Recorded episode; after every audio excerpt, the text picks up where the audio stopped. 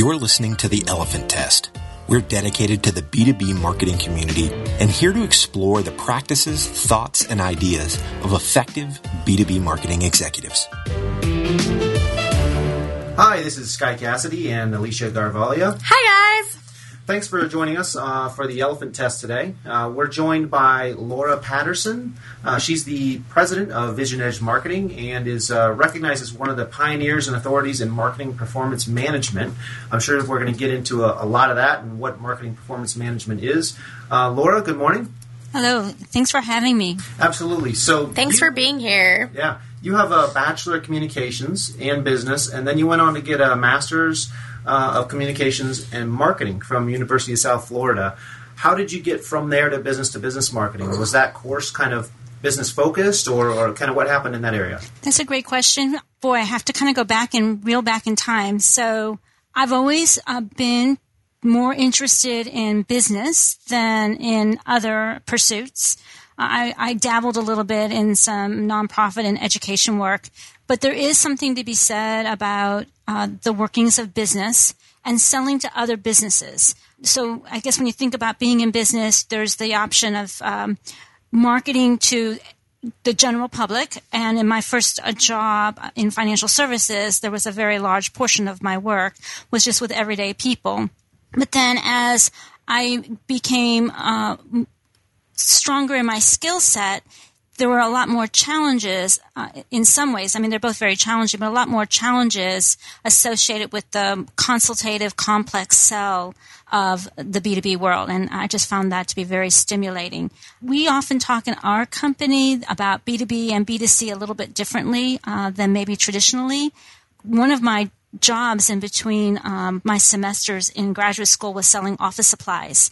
Um, those were in the days before, like you know, the Office Max and Office Depots and Staples of the world. Like the TV show The Office. That's uh, they, nobody knows what they sell there, but it's paper. They sell exactly. Well, I sell paper out of my car, along with pens and pencils and rulers and staplers and all of those other things. And and when you think about selling office supplies to businesses, it's really very much a B two C type of sell and marketing hmm. than it is B2B. So we we think of even though I'm selling to other businesses. So yeah. we it's think kind of a door to door. You might as well be selling encyclopedias or something like that. Exactly. You have to build relationships with the office manager and you're basically helping them maintain their inventory and uh, it's all about being reliable and, and on-time delivery and good pricing and, and, various things like that. But in the end, it is much more of a B2C uh, sell. It's, you know, much more about the now and it's also doesn't require a, a very um, deliberate decision or lots of decision makers. If they make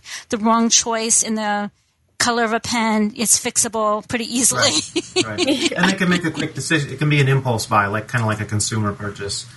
You you started working with Motorola at some point. Was that before or after the uh, the office supplies? It was after. So when I left um, graduate school, I ended up working for one of the companies. By the way, I used my. This is kind of give you maybe insight into me. Uh, the reason I took the office supply uh, sell, selling job was so that I could meet companies in the area. And so my first uh, position out of graduate school was sales, marketing, and uh, implementation for a software company in the durable medical equipment industry, which was essentially selling um, an application software. And this is going to really date me, guys, on a Wang 2200 to mom and pops who were going through the transformation of manual to automated processing uh, of their you know insurance and other systems. a Wang 2200 is what precisely for the millennial in the room?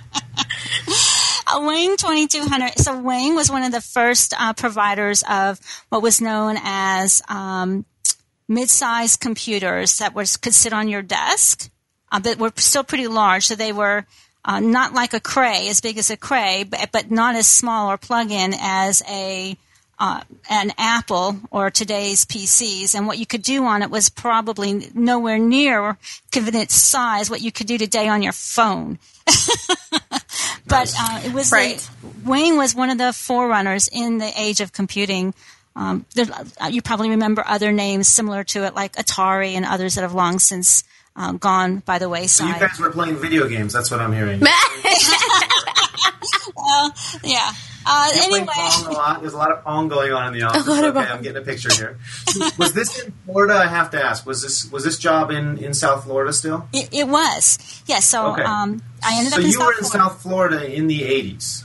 I was in the South Florida, the uh, very end of the 70s, early 80s, and working for this company and Footloose and Fancy Free. And I had managed to uh, secure some business and wins for this company in Texas. And I had a lot of customers in uh, Dallas and Houston and some very good friends in Texas, at Austin, pursuing their PhD. So I had abandoned my pursuit of becoming a teacher and said, "Nope, I'm done with this education thing, and I'm gonna I'm gonna go to work and make some money." So you got a taste of money, and you were like, eh, I don't know if I want to be a teacher anymore. so, no. so one thing I have to touch on: you were in South Florida in the '80s. I just started watching the show Narcos, and when I saw you in South Florida in the '80s, I was like, I have to ask her if if she saw any crazy stuff going on down there I in the w- '80s. I was so buried. I'm sure there was, but I was so buried in my graduate work studies, and I was She was a good girl, Scott. I didn't have time. You were playing a lot of Pong at work. It wasn't time for. I, I didn't have time to, to for, from very I mean I you know one of the things that was alluring about being in South Florida was I was just a causeway away from the beach and having come from Kirksville, Missouri, where the snow is higher, you know, during the winter is higher than your car. That was really appealing. And I, I can probably count the number of times I made it to the beach in the two years I was in graduate No. school on Right. one hand. yeah. I live in LA and I almost never go to the beach. And it's like, yeah, we have all the beaches that everybody sees on TV here, but then you got to actually go to them still. Like you're busy. Yeah, I was really busy, and graduate school was um, Grad school's hard. graduate school was very um, demanding. I think is a good word for it. But I'm glad I did it anyway. And so um, people always ask me, how did I get to Texas? So I'll just um, I'll give you the punchline to that. I was actually on one of those plane rides, and I met this man. Uh, his name is Carlton Braun. I don't know if he's still around or not. And he was bringing up the university, um, the Motorola University uh, he worked in Seguin and he was heading to Chicago, so he was taking a flight out of Austin. I was taking out a flight out of Austin. Back then, just like today, you couldn't get a direct flight from Austin to just about anywhere, so you had to go Yeah. somewhere else. so we were on You our way mean to literally Dallas. today because of the floods or? Uh, No, That's Houston. No, Austin just no, Austin just still uh, is challenged to have a lot of direct flights, and that probably has something to do with the fact that we have two um, world-renowned uh, air, airport hubs in the state. So I guess it's you know hard to have more than two. they weren't going to do three. Yeah, I said sorry. But anyway, I met this man, and we were sitting next to each other, and we just got acquainted. And uh, he said, "You know, we have a little startup uh, part of our business in Austin, and call this guy." He literally gave me his name and number on a piece of paper. He said, "Call this guy. I think, you know, I think you'd be a great fit for our company." And, How uh, neat. Yeah, it just goes to show you that the power of connections with people, right? It still really is about people doing I hear business. too with many stories like that. Too many stories where people are talking to somebody on an airplane, and I'm starting to think I need to do a lot more flying and talking to whoever's next to me. Were you in first class on the Huh? flight? No, I was not in first okay. class. So I always try to can talk to the people next to me on airplane. I try to sneak into first class just to talk to somebody important and maybe you know have my big break. Yeah. Well, I I don't think that. Uh, I think important people sit everywhere on the plane. That's do, yeah. definitely true. um, but anyway, on one of my trips back to, into the area, I called and left this uh, message for Frank. That was the man's name, Frank Adams. And eventually we connected, and and that's how I ended up at Motorola. They he was Carlton was right. They hired me. So you'd Honey. always had kind of a desire to go into B two B. I feel like a lot of people really want to go into consumer because they see the billboards and it, it just seems so much sexier. But in your mind, you'd, you'd always like B two B a little bit. I did, and I had an opportunity to go to work for Procter and Gamble be- before graduate school, and um, I. Uh, it was my mentor in in my undergraduate work who said to me, "You can always get a job. Go to graduate school. You're one of the one of the ones I would really like to see go do that. there's always there's That's always a job. That's neat. They told me you better get a job quick. Don't go to school anymore. You're not employable. Well, yeah. Well, she her, her feelings. She uh, well, it, that's a whole other conversation. We'll have to say that for another time on why she was feeling that way. But after having spent a very very hard winter in Kirksville, the thought of going somewhere else cold Yeah. well, come on now, think about it. Beach in graduate school or cold? Right. Yeah. that's a pretty easy Right. And then you moved to Texas. in Texas, and now you're still in Texas. So you basically, once you got away from the cold, you never went back. Yeah, I'm, I am not a fan of, of cold weather. I would, uh, I am definitely meant for south of the Mason Dixon line. It's funny that you uh, moved to Texas after grad school. I went to Texas for grad school in communication and then ran away. So, you know, But still, Southern California. still, is- I still want something warm. Yeah, I was pretty adamant about wanting to move somewhere warm Well, you picked a good place. Southern California is beautiful. and very warm. So, So one yeah, of the things we B2B wanted. B2B is my Oh, thing, sorry. and it's the thing of our company too. You know, when we founded VisionEdge Marketing a little over 18 years ago, so back in 1999, it was with a real focus on on B2B. okay. Nice. In your company, I've been looking at the, uh, you know, doing a little research here, going through you guys' Twitter feed. You guys put out a lot of content on, you know, B2B marketing. Yes, uh, we we try to be thoughtful about our content, and we try to have a you know carefully constructed calendar around what we're really trying to respond to that are uh, respond to and promote. But most of our content is actually comes from our customers, questions and conversations with our customers. And uh, uh, just a, a little story about that. So when we started the company, and this is in 1999, we didn't have all this social media, and we didn't have all all the wonderful, cool tools we have today. But we did have a little extra time. and one of the pardon. So, last century when you started the company. You are so terrible, That's it was true. It was the last century. Um, but when, when when we when we did, um, some of the people we were working with started sending in questions by email. Um, they would just send in little questions, and then we would send an answer back. Just you know, f- friends of the family and people we were working with, so to speak, and and customers we were building relationships with. And over the course of a few months, as we got busier and busier with customers, one day I couldn't respond to them one on one, so I kind of grouped them all together and created some topics and, and kind of disguised some of the important, you know, things that would give give away or reveal a company or a person. And I, and I really was very apologetic. I said, I'm really, really sorry. I ran out of time this week to give everybody a personal answer. I hope you don't mind. But I put together this um, reply with, you know, the answers to everyone's question, and I sent that out. So you made like a regular FAQ kind of, and then eventually that just naturally transitioned into. Uh, It was just, just a, yeah, just it wasn't really an FAQ. It was kind of like a Q and A. Because I hold it, hold that thought for a moment, uh, because Sky, you're going to see that how this evolved. So then nobody complained about that, and I thought, wow, that was so much easier than having to respond to everybody's every email. Next week, I did the same thing, and then the week after, I did the same thing, and then one day, I got this email that said, "Please add me to your tips list." Right. And you, and you thought, Oh. oh my god, I think I have a. You're like, I have a tips list, huh? Didn't know. so uh, you know Barry, uh, my the person I co-founded the company has long since retired. I s- and I was sitting. I said, "What what tips list?" And so I emailed that I emailed that person back. I said, "E- "Exactly. I would be happy to do that. What tips list?" I need to And know where they're getting this information. What are they talking about? Yeah. this wasn't somebody that w- that I had gotten a question from, and so um, he, th- that person sent a note back and said, "The thing you send out every week with all the tips in it."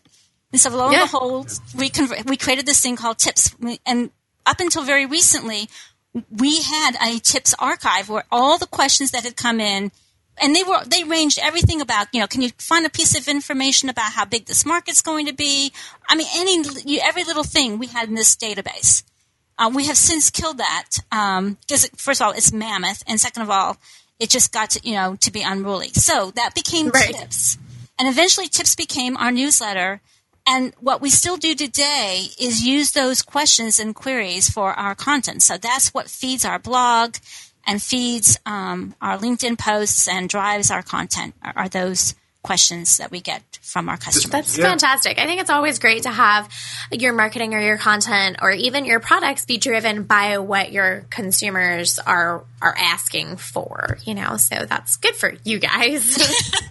Yeah, and every now and then I, you get to write about something you know that is passionate to me, or um, and that's kind of fun. And every now and then I'll be in a conversation I think we have have a post. I can't even remember. I'll have to ask Molly. I'll have to find it. We have a very recent post, or have one coming out that is based on a coffee conversation around uh, marketing. Oh, it's it's called uh, getting why why is it marketing in the room, and uh, that's what it's called. And so it's coming out, and um, it's based on having coffee with one of one of my colleagues who said they were invited. That there was a strategy meeting for the company, but marketing wasn't invited, and the response was marketing didn't need to be in the room. I agree.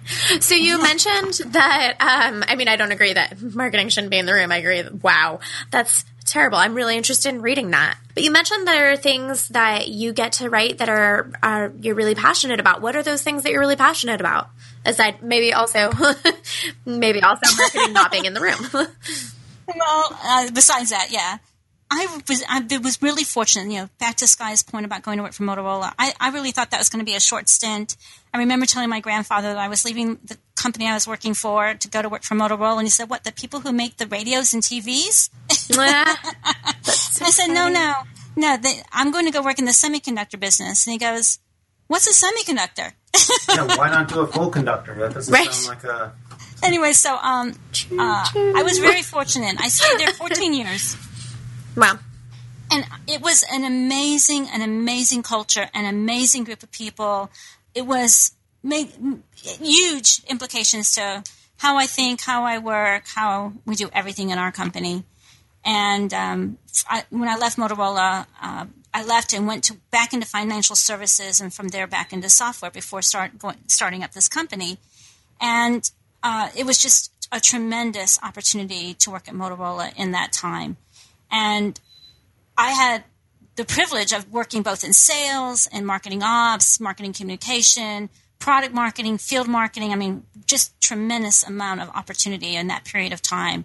And so my passion, I, I, began to realize that I really had a passion for the science side of marketing. I love digging into the data. I, I love doing process mapping around marketing. I love the dashboard work. I love the planning um, work and setting performance targets. Yeah, I, I enjoy the marketing communications too, but what really drove me was digging into figuring out what would be the right target, right segment, right message. So it's very uh, science side of marketing, and I, I really have a passion for that.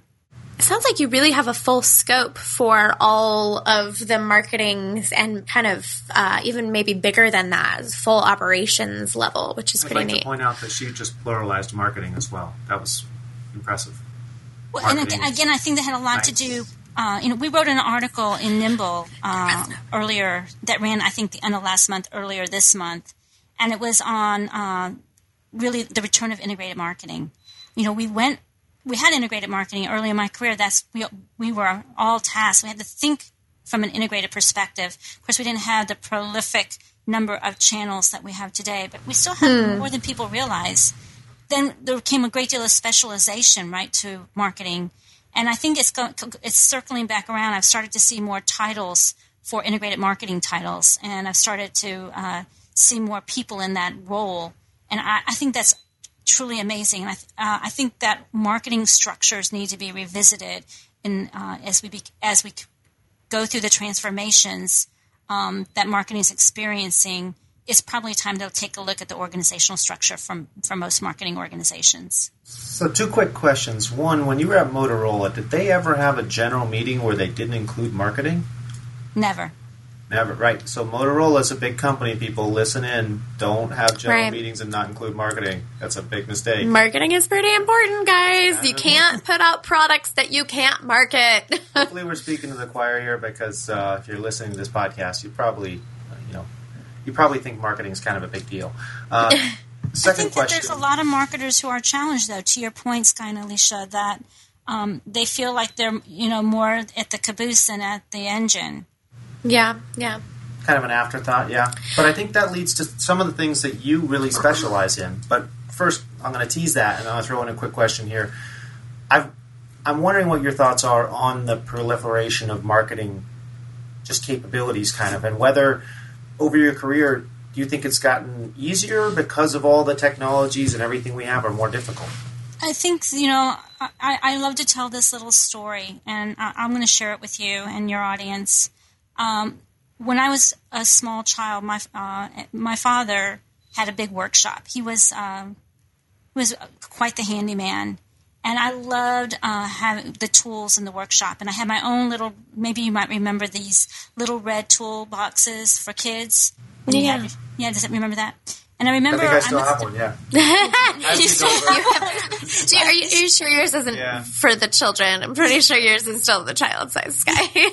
and and um, one day my my father took me to the hardware store with him, and you have to remember back again back then we didn't have the Lowe's and Home Depots we have today. They were local hardware shops.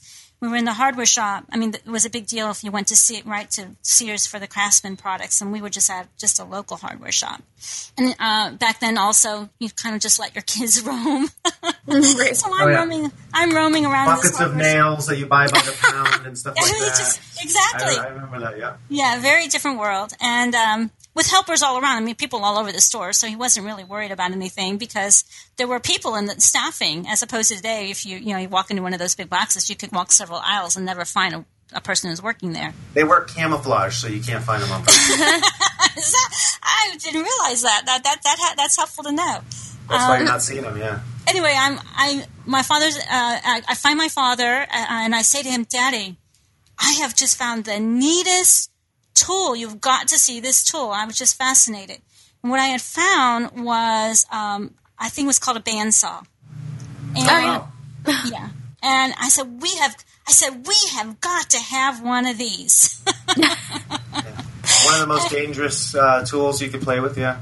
yes. And, At least and- it wasn't a chainsaw. And I remember my father looking at me and saying, That is a really cool tool. I don't think he used the word cool, but that was a basic idea behind what he said. He says, Here's the thing about tools. The uh, thing about tools is that you need to know how to use the basic tool really well before you get a fancy tool. Because when you get a fancy tool, remember he's talking to a four or five year old, fancy tool, and you don't know how to do it, use the basic tool really well, then when you use the fancy tool, all that will happen is you can do more damage faster. Meh. Nice, Wow. yeah. Okay, that's that's some life advice. Yes, uh, it, it is. That hasn't stopped me from collecting some really interesting tools along the way. But the point being, I think that's what happened has happened in some instances with marketing. Um, we have a lot of a lot of people with a lot of fancy tools. I think the last thing I read, and in the we wrote a LinkedIn article on why so many marketing technology implementations fail. The average company has 21 tools in their marketing stack, and we know there's thousands of them out there right? Thousands of them. Uh, and we have a tendency, you know, to chase shiny toys. I'm going to come back to that in a moment. And so if you don't know how to do the basic, you don't have the basic skills, uh, whether that's basic skills for uh, implementing a campaign or, or putting together an event or writing copy, if you don't have the basic tools, then what, then having a fancy tool will only let you do more damage faster. Right. So I don't know So this came up uh, once before. My personal, if I could have one marketing superpower, would be to know the the use and capabilities of every marketing technology when it hit the market, as it was out there always. So, what if you had one marketing superpower? What would yours be? Oh, that's a well. First of all, I think that's a a great bit. superpower. It's a great sc- superpower, Scott, to know every marketing tool. I think my superpower is I think I'm really good at getting marketing to be aligned to a business. Really, really, I have an amazing superpower to see that those connections and make those connections happen. I thought you were going to say which one you would have. You're saying no, no. I already am a marketing superhero. she I is have a power. superhero. She has a a superpower. superpower. Get it straight. I don't have to want one. I have Right. one. She's have badass super- already. Okay. That's, I've never got that answer. That's the best answer I've ever heard. What do you mean want one? I have one. Right. I what it am a is. Superhero. I have a superpower, and uh, I didn't realize what a gift I of it that I had until I could run into and see some of the things I see. You saw other people and you're like, wait, you can't fly? I thought everybody could fly. That's crazy. That's crazy. Only I can fly. Wow. Exactly. I mean, that's sometimes I'm like, really? And and um, I have learned that not to be not to uh, act shocked or amazed because then that that doesn't make the other person feel good. But Wow, you're You- stuck what do you mean you can't fly? Yeah. Poor Right. you, boy, boy. I do think um, the other thing that, that I guess I was uh, in that my thought there in, in that part of the conversation is about chasing shiny toys. Uh, I think one of the things that affects marketing's influence and credibility is our tendency to chase a shiny toy.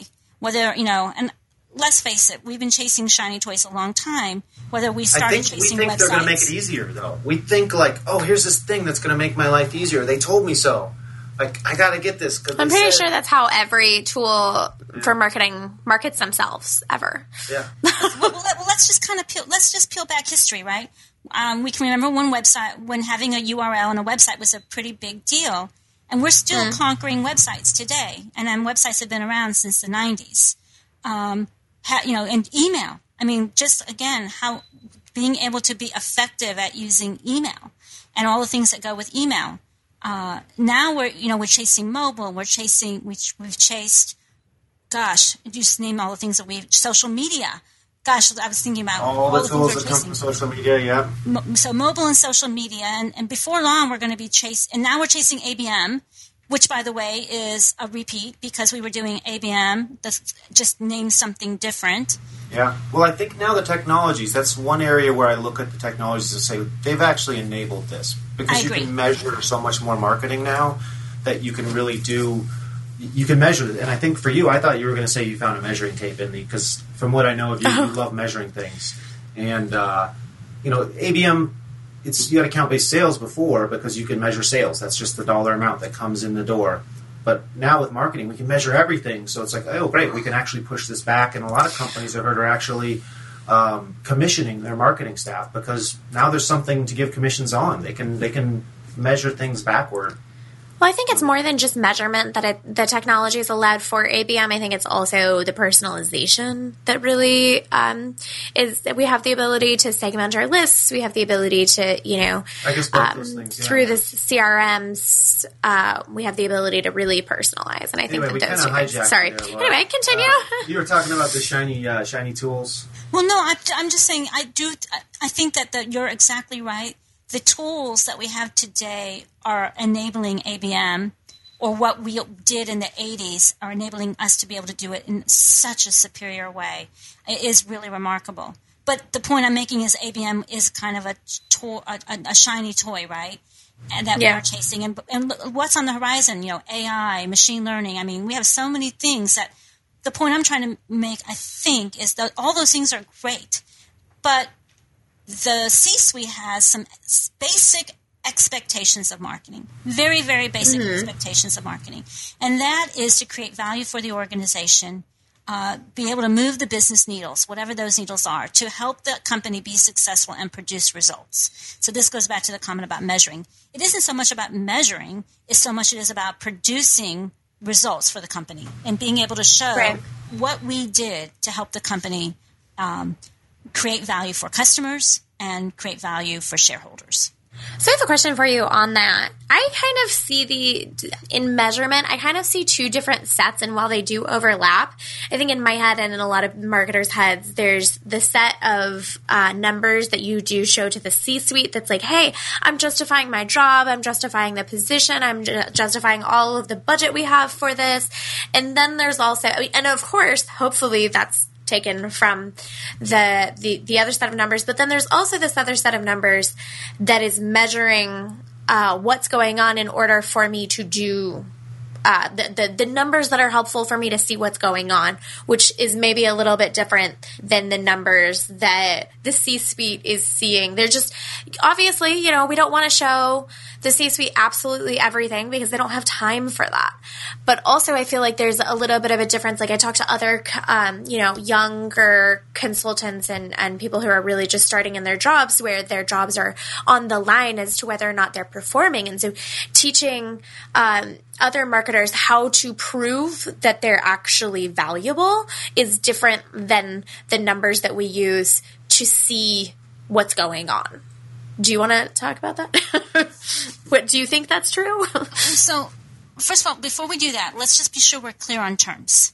I think that uh, it's easy to get some terms kind of uh, used interchangeably. So I always Okay. like to uh, differentiate between the terms data, measure, and metric. okay. All right. So data is just pieces of information. You know, a zip code is Okay. a piece of data. The color of someone's eyes Right. is a piece of data. Um, how tall someone is, how much money they earn, what kind, know, what kind of education they have. This is all data. And we use various ways to, of data whether that's data that is structured or data that is unstructured, what, um, to help give us insights uh, into markets, into customers, you know, whether that's persona development or customer buying journey mapping, customer experience. We use data to give us insights into what's going on with customers, products, markets, and competitors, right? And that okay. we use that data to help us m- make good, sound uh, business decisions. Then there's right. m- measures, which are some kind of quality or quantity. They are t- they are a form of data. So how tall someone is is a measure, uh, right? It, it, uh-huh. In and of itself, it doesn't really tell us anything. It's just a piece of information, but it is measured. Okay. Okay. A metric is something that will allow us to use it to determine whether or not we are in an acceptable range of performance. Okay. It's kind of like a benchmark. Uh... It could be a benchmark, key performance indicators. Uh, there are metrics that aren't. Some metrics might not be a, a bench uh, a key KPI. All KPIs are a metric. Okay. And so, what's important here, and we have a, a blog post on our website on uh, understanding the differences in these terms and, and what they mean and the implications. So, when we are in marketing, thinking big marketing, which is what I like to talk about, it capital marketing, marketing that is mm-hmm. strategic, mm-hmm. we need measures and metrics that and data so that we can help the organization make better decisions to understand what is and isn't working to be able to react to changes in the changes right out there in the marketplace or among customers um, and, and, mitigate risk. That's what we're trying to do with uh, when we put together a, for example a marketing dashboard. And that dashboard should be reflective of what it is the company is trying to achieve and then how marketing is contributing, hopefully, is contributing to what degree marketing is contributing to achieving what those outcomes, right? It isn't so much about justifying what we do in marketing because we we if we're doing our job well and we are connected and aligned to the business, then it isn't really about justifying, it's about enabling. I completely agree. Like, I feel like I'm super lucky in uh, working here at Mountaintop Data that I don't feel like I have to prove myself constantly, but I do know that other that's not necessarily this guy's looking at me like ah that's not true um, no he's joking um, but uh, but I, I feel like that's not necessarily true and that sometimes the the alignment is a two-sided street and so not only does marketing have to be aligned to the business but the business also has to be willing and excited about the marketing. Does that make any sense? And so if they're not and there's constantly this pushback then maybe I mean, I, I maybe there is some need for that. Meetings might just right, right, exactly, say, exactly. Hey, That's why marketing needs to be in the room. yeah. right, precisely. And or when you're very young in your career and you need those metrics to be able to say, "Hey, um, I am actually good at my job." You so know, maybe if your C suite's leaving you out of uh, critical meetings, and then just saying you're not hitting these particular numbers, you might want right. to start looking for a new job. well, maybe that's not the place you want to work. Yeah. Yeah, it's not, you know, again, I was really, really fortunate to work in a company, even though in some ways it was a product centric company, right? I mean, it's an mm-hmm. engineering company that we build cool stuff. If we build really cool stuff, you know, they will come. That's, that's the uh, epitome, you know, of, of a product centric company. But we weren't, but, right. we, but when we th- look, if you look back, most of the products we were building were to meet customer requirements. So even though we said it was product centric, mm-hmm. it was a really very much a customer market centric company. But they missed the mark, obviously, because it is where it is today.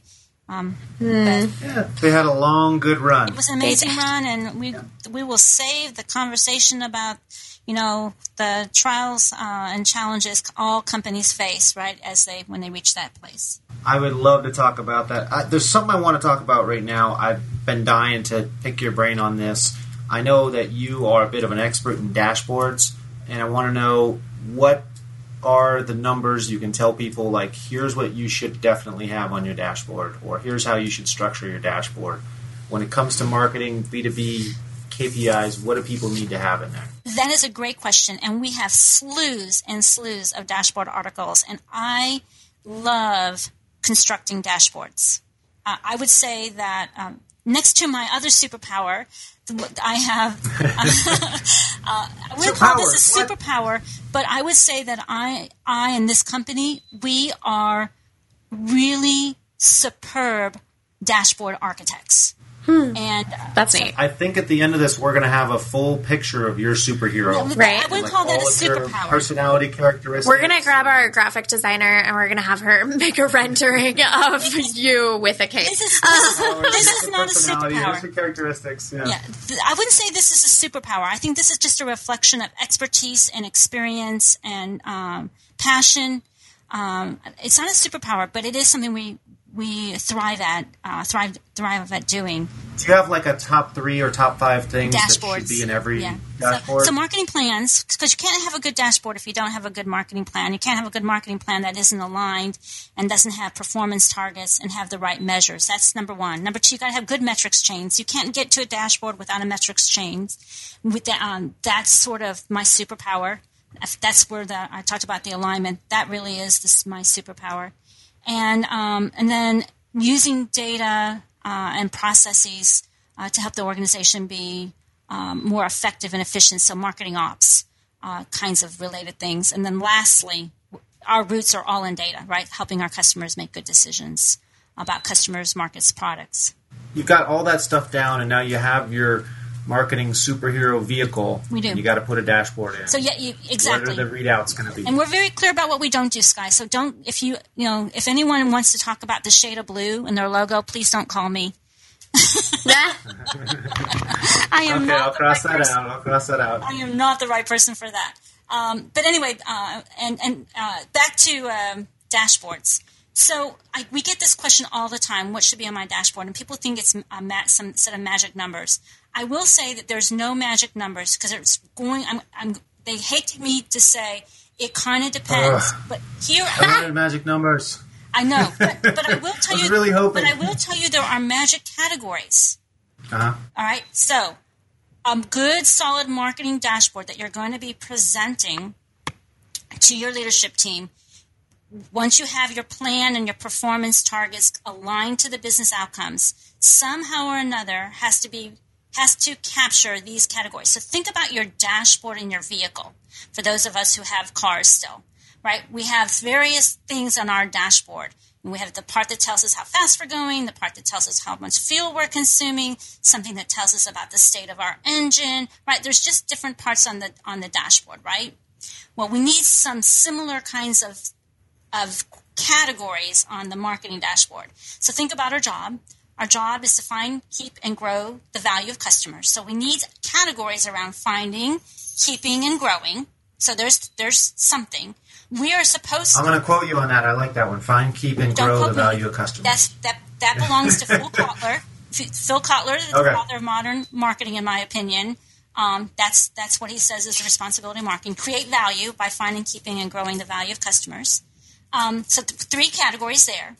Now we have to put do something. I mean, customers buy something from us, right? We have a value proposition. So whether that's a product, a solution, a service, we need to have some category around our offer. It's the adoption rate of our offer, the uh, usage rate, the innovation, right? And we don't exist in a, in a vacuum. Most of us have competitors. So we, we need something around a category around where how we're stacking up against the competition, whether that's category ownership or rate of growth in the category or rate of growth com- compared to the competitors or brand preference compared to competitors, right? It could be any number of things. So that's going to go in a category. So now we've done competition, we've done our offer, we've done find, keep, and grow around customers, and we need something around the money. I mean, we are uh, managing the company and investing the company's money, and they want to know what they're getting for it. And so we need to have some kind of category around the money.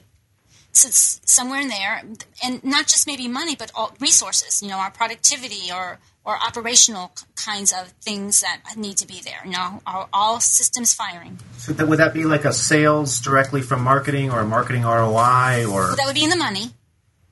That would be in the money category. Okay, can you give some examples in the other categories of like specific numbers that people might be looking at uh, that would show those? Under the keeping customers, you might have something related to either customer churn, customer retention. Uh, you might have uh, something related to those would be the most common ones. Clearly, uh, Maybe repeat business. uh, I was going to put that in grow. So repeat business. Oh, okay. In grow, I might put lifetime value, share of wallet. Um, might also put your customer advocacy, customer referral power rating, things like that. That might go there. So no pressure, Laura, but I'm picturing everyone listening to this is standing in front of a whiteboard, like dr- diagramming this out right now. That's because he's watching me diagram it out right they're- now. If they're going to do that, they need to call us. We're not trying to get this secret sauce away here. Um, so obviously, around finding is you know uh, opportunity, uh, number of opportunities generated, influence to the pipeline, pipeline contribution. There could be any number of metrics there, right? Is that helpful? Yeah, Absolutely. definitely. Yeah. Now, obviously, it's going to be uh, layered.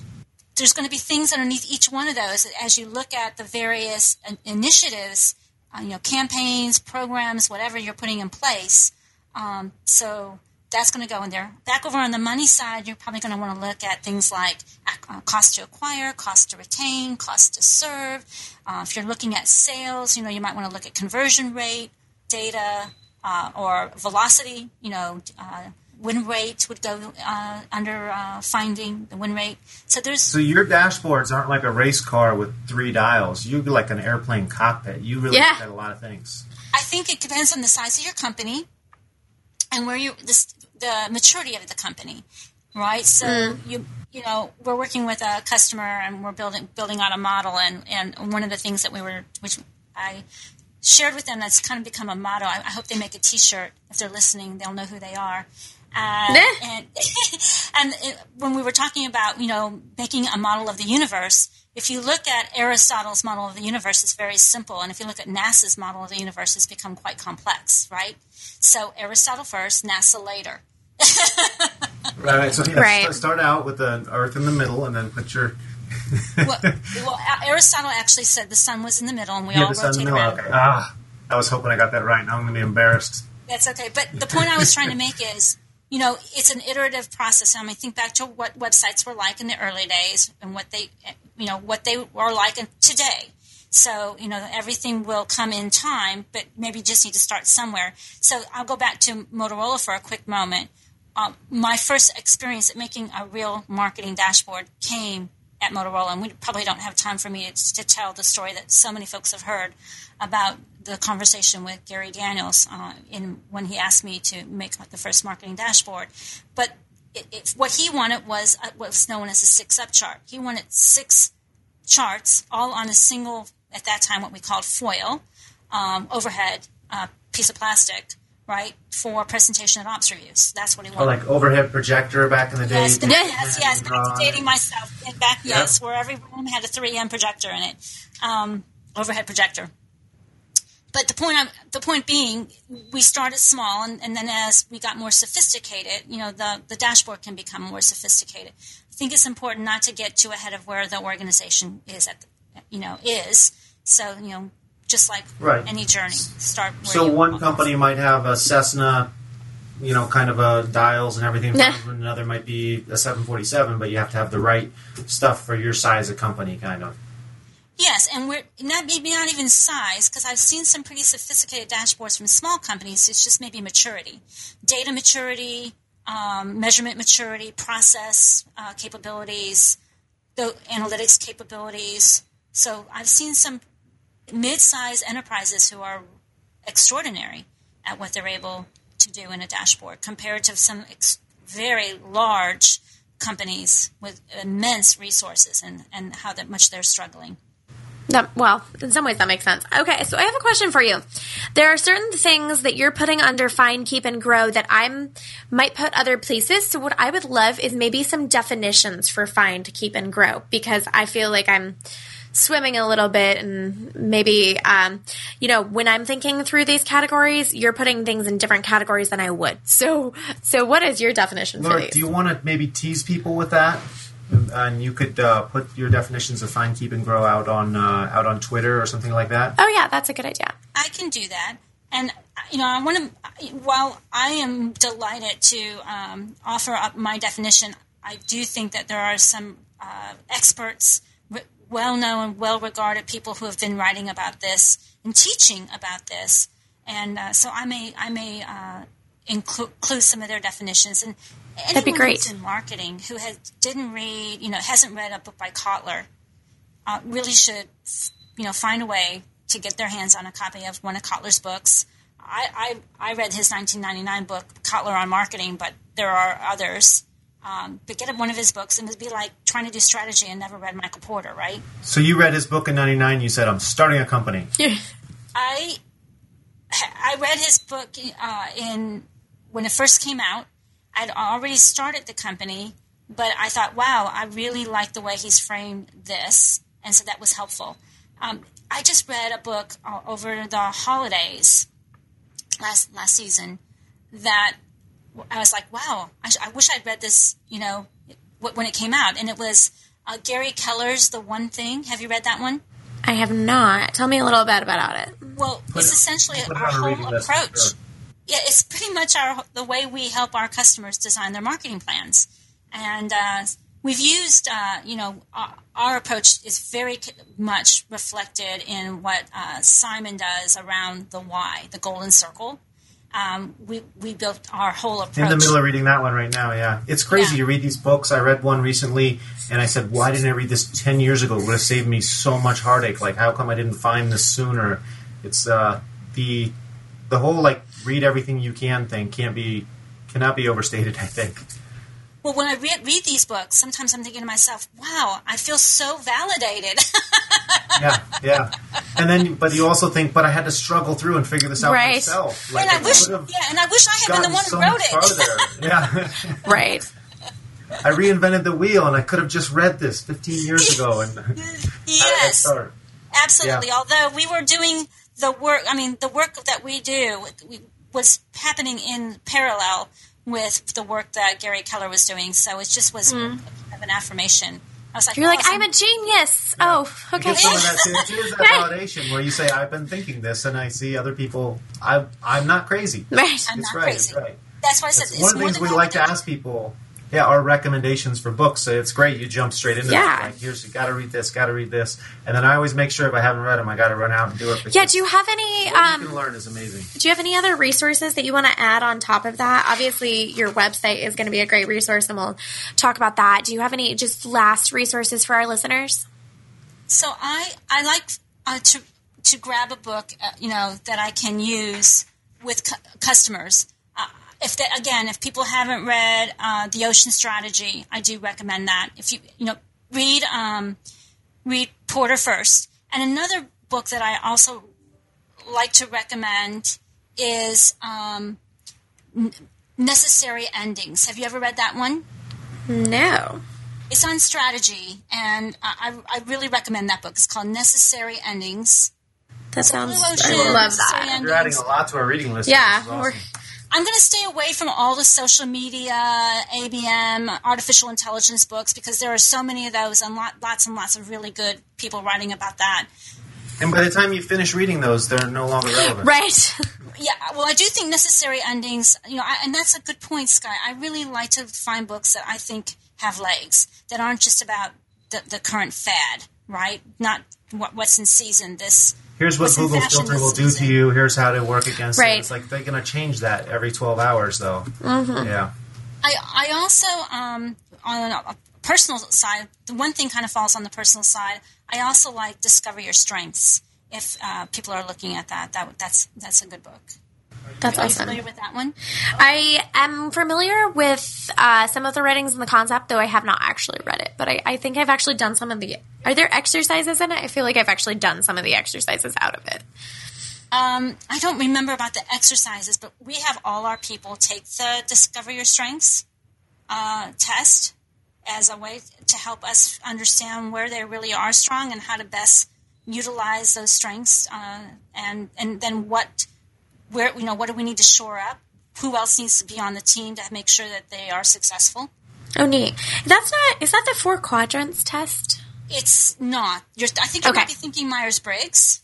Um, no, that's- nope, that's okay. different. There's so many tests. Though I out do there. love Myers-Briggs, We're going to take all these Anyway, tips you recommend yeah, we're gonna, put them in our show notes for sure. because For you sure. seem to be an encyclopedia of what to read uh, for marketing. Yeah, and if you have any more that you want to put up, we will also add those later to the show notes as well. Um, but I think we're out of time right now to talk about any more, unfortunately. So we are really running out of time here. Laura, is there anything else that you want to uh, throw out there for people um, before we wrap things up? Any other advice, anything like that? Anything we haven't quite covered? I have one last piece of advice for people listening, uh, for marketers especially. We, as marketers, it's very easy for us to uh, quickly succumb to speaking the language of marketing. And for those marketers who really want to uh, step up their game and be taken seriously and build their influence and credibility, then, but in addition to understanding what to measure, how to measure all of that, speak the language of business. This would be my, my parting advice. Learn to speak in the language of business because that's what the C suite talks in. which is different than the language of marketing. All right. Excellent. Thank All right, you. everyone. Uh, we've been talking with uh, Laura Patterson, president of VisionEdge Marketing. Um, if you want to find her online, one place I really recommend, lots of good content on the Vision, VisionEdge Marketing uh, Twitter feed, it's, which is at Laura uh, V E M L A U R A V E M for their Twitter. You can also find her on uh, LinkedIn. Um, I don't know, just put in Laura Patterson's name and you'll find her. She's at VisionEdge Marketing. I'm not going to read you the whole link. And It's then- Laura Patterson Them. Laura Patterson, them. Okay, or there's that, yeah. and then um, also the VisionEdge Marketing website, uh, visionedgemarketing.com. One thing we haven't really thrown in here yet, Laura, can you tell people just a quick blurb about what you guys do at VisionEdge Marketing? And I'm sure it's what we've been talking about this whole time, but kind of a an elevator pitch, uh, even for, for Yes. your company, what you guys do. I like to say that we help companies use actionable insights to prove and improve business and marketing performance. That is so succinct and so lovely. Thank you so much. Well, thank you for being on with us, Laura. Um, listeners, you can find the show notes and uh, the books that Laura's been referencing and uh, link to their blog all on our show notes on the elephant test i'm sorry elephanttest.com there's no the um, i like to add a the We talked to Facebook, they said take off the the. Right. and um, thanks for listening. Thank you for having me. It was such a pleasure. Thank you again, Laura. Thanks, Laura. Talk to you later. Until next time. A quick word from our sponsor. Effective marketing starts with good data. At Mountaintop Data, we are experts at developing and maintaining high quality marketing lists. With tens of millions of highly accurate records and more data being added daily, we're sure to have the contacts you need to be in front of. Learn more at mountaintopdata.com. Hope you've enjoyed this episode of The Elephant Test. Check out the show notes at elephanttest.com. Thank you so much for listening from all of us here at The Elephant Test. Until next time. This podcast is a part of the C Suite Radio Network. For more top business podcasts, visit c-suiteradio.com.